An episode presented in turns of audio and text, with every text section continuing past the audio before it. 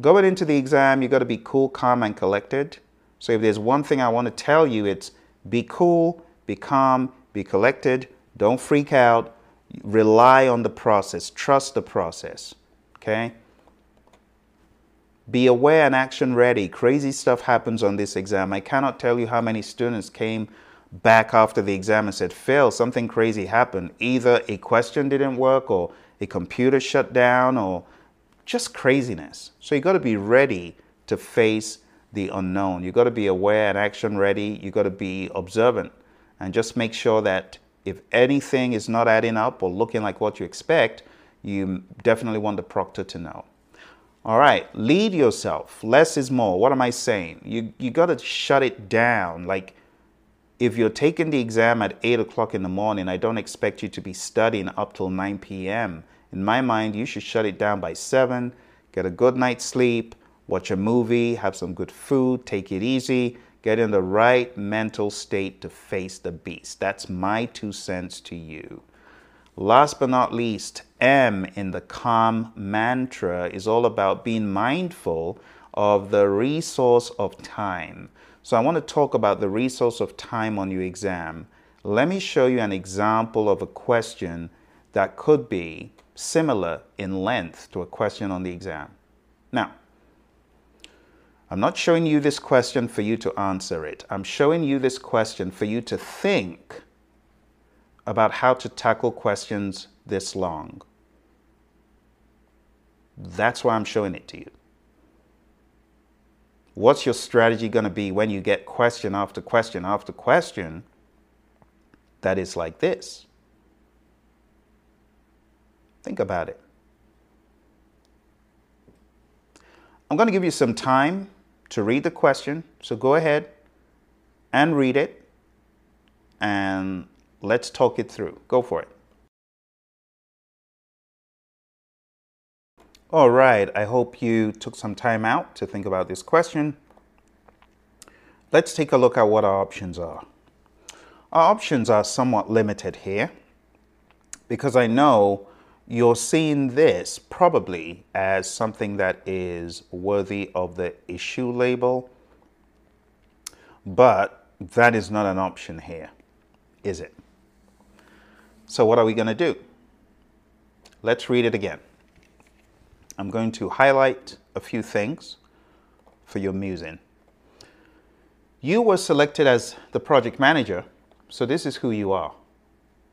Okay? You're the PM. Project manager, okay? On a food service industry project, you suddenly learn that a new COVID 19 law, what's the words? law and regulation. This is non negotiable, okay? Which will affect all food industry businesses and how employees work is expected to be passed within the next seven months.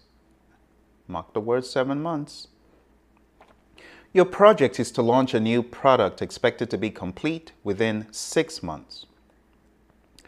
So even if you get your product done in six months, one month after, you're going to be hit with this new regulation. So if your project in six months does not include that regulation, in month seven, one month after, you're going to be in trouble. So it says, this new product would not meet the requirements of the proposed legislation if it passes. What should you do? So you got to get compliant. That's the summary. Anything telling you otherwise is maybe a trick. But let's see, is there such a solution? Because right off the bat, I can tell you if it's law and it's regulation, you got to be in compliance. You got to be. Even though in the real world you could say, well, we won't be in compliance and we pay a penalty. No, no, no. On your exam, you got to read it really carefully you got to read it carefully. And most of the PMI questions, in my mind, will want you to obey the compliance clauses. Okay? So let's take a look at option D carry out a SWOT. This means strength, weaknesses, opportunities, and threats. That doesn't make sense because you wouldn't do a SWOT. In this case, it's more about you. right? It's more about you obeying that law, that regulation. It's less about your capability. But anyway, carry out a SWOT, we could argue, well, you could do still do a strength, weaknesses, opportunity, and threat around the circumstance, okay? And then document the change issues. You wouldn't document issues in a risk register. So it's not a possible threat. This is something that is going to hit. This is an issue at this point. You could argue and say, well, it hasn't yet hit. Well, the bottom line is you wouldn't document issues in a risk register. You see, I'm thinking out loud for all those who have similar thoughts because this is actually a genetically enhanced PMI question, and there's a lot of angst when the question came out. So I've heard a lot about this question.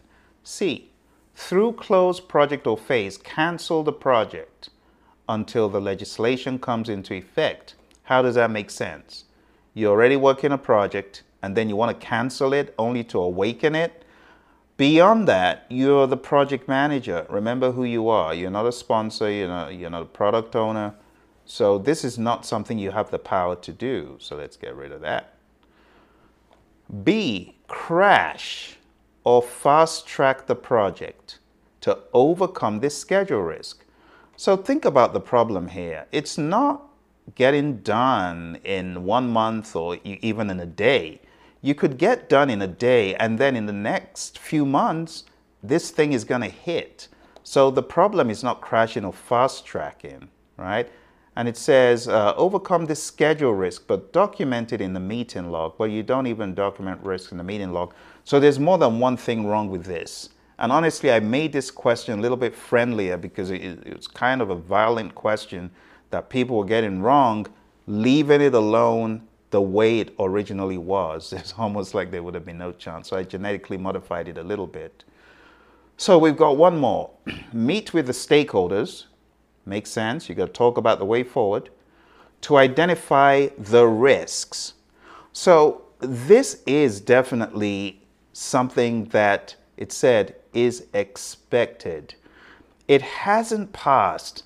So technically, you could still argue that this is a risk that may have some cascading effect, some cascading risk. That can be argued, right? Because it said is expected to be passed. It's not passed yet, okay? So it says to identify the risks, update the assumption log, and the project charter. Because the project charter has the overarching vision and it helps us understand the compliance at a higher level. So, if part of this legislation and regulation is something we need to work on, then it becomes part of an update. Now, I know a lot of people don't know that you could update a charter, but I want to let you know you could and you should where it makes sense. All right, so the answer to this question, my friends, is A.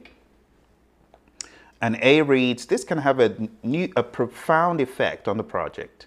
This new law will have, can have a profound effect on the project. It will certainly lead to new potential risks, new assumptions, and a possible charter change. All right, this is day 39. What am I trying to help you see? trying to help you see you got to get your time in.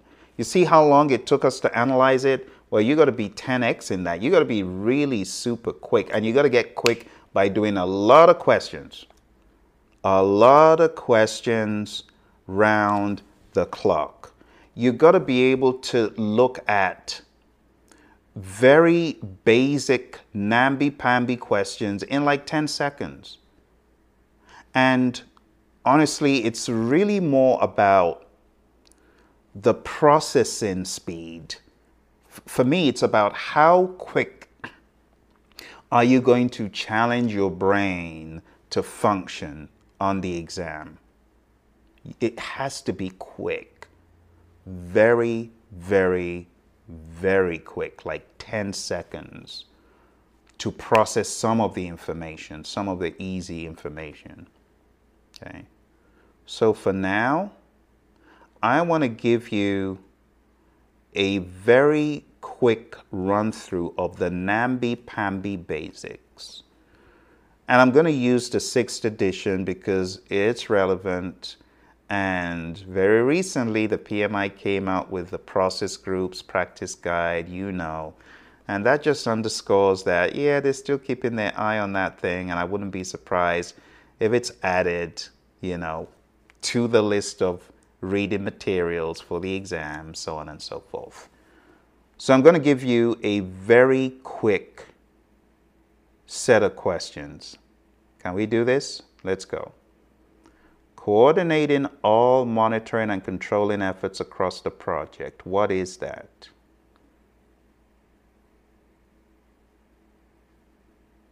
Okay, the answer to this, I'm going to give it to you in less than 15 seconds because it has to be quick. Monitor and control project work, option D. How many process groups are there? You got to know it's five. How many knowledge areas? You got to know it's 10. Name the process groups. Can you identify them in a lineup? Let's see how quickly you can find the answer.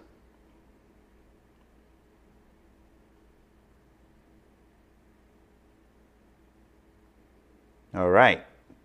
So if you take a very quick cursory look through, you're going to see some words that are wrong. And that's how you need to fly through the questions on the exam. Accepting is C, that's not correct. B is missing closing. And D has managing and controlling, which is not correct. So the answer is A. You see what I'm saying? Just looking at the aggregate of everything here. Which process group has smallest number of processes? It's all about the processing speed. All right, the answer to this is A. It's closing. It's not initiating, it's closing. All right, here we go. A few more. Creating a list of activities. The answer to that is B. Putting tasks in the order they need to occur.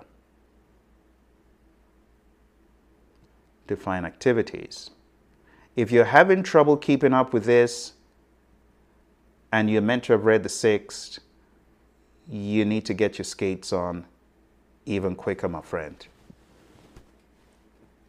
All right, this one, this is control cost. Let's move on. Step it up a little bit. Closing out each contract with the respective sellers, which process is this? The answer is D. Coordinating all executing processes across the project.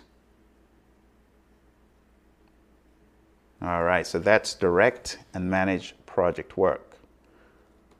All right, so my friends, the aim of that was to give you a very quick run through just to get you thinking quick. You're not going to get questions like this on the exam, definitely not. This is namby-pamby stuff. This is like ABCs, okay?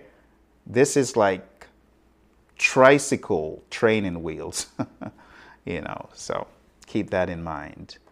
All right, but with that said, we have come to the end of our session for today on day 39. Remember, it's all about going through the process, the process of elimination, like we did in the beginning on this question, how we were able to think through all of the pieces. Now, for those of you who are like, Phil, I can't even wait another day. I want to take the final 180 question mock. What do I do? Well, you go on down to mock.hpmexam.com and you will be able to take the 180 question final mock exam. Highly advise you to jump on this. It will help you, it will firm up your understanding, but you definitely want to close doors while you do this so you put yourself into an exam mode. Okay? But this is what I expect you to do on day 40. But makes a good idea for you to get the stage ready, set the stage, and this will really help you incredibly. Don't forget to hit like, subscribe for all these videos All I ask of you, if you got value from it, hit the like button because it's going to help others find the channel. And definitely subscribe so you'll be notified when there are more videos like this. And even beyond your PMP, there are going to be more videos that will help you. Take care, my friend. Bye for now.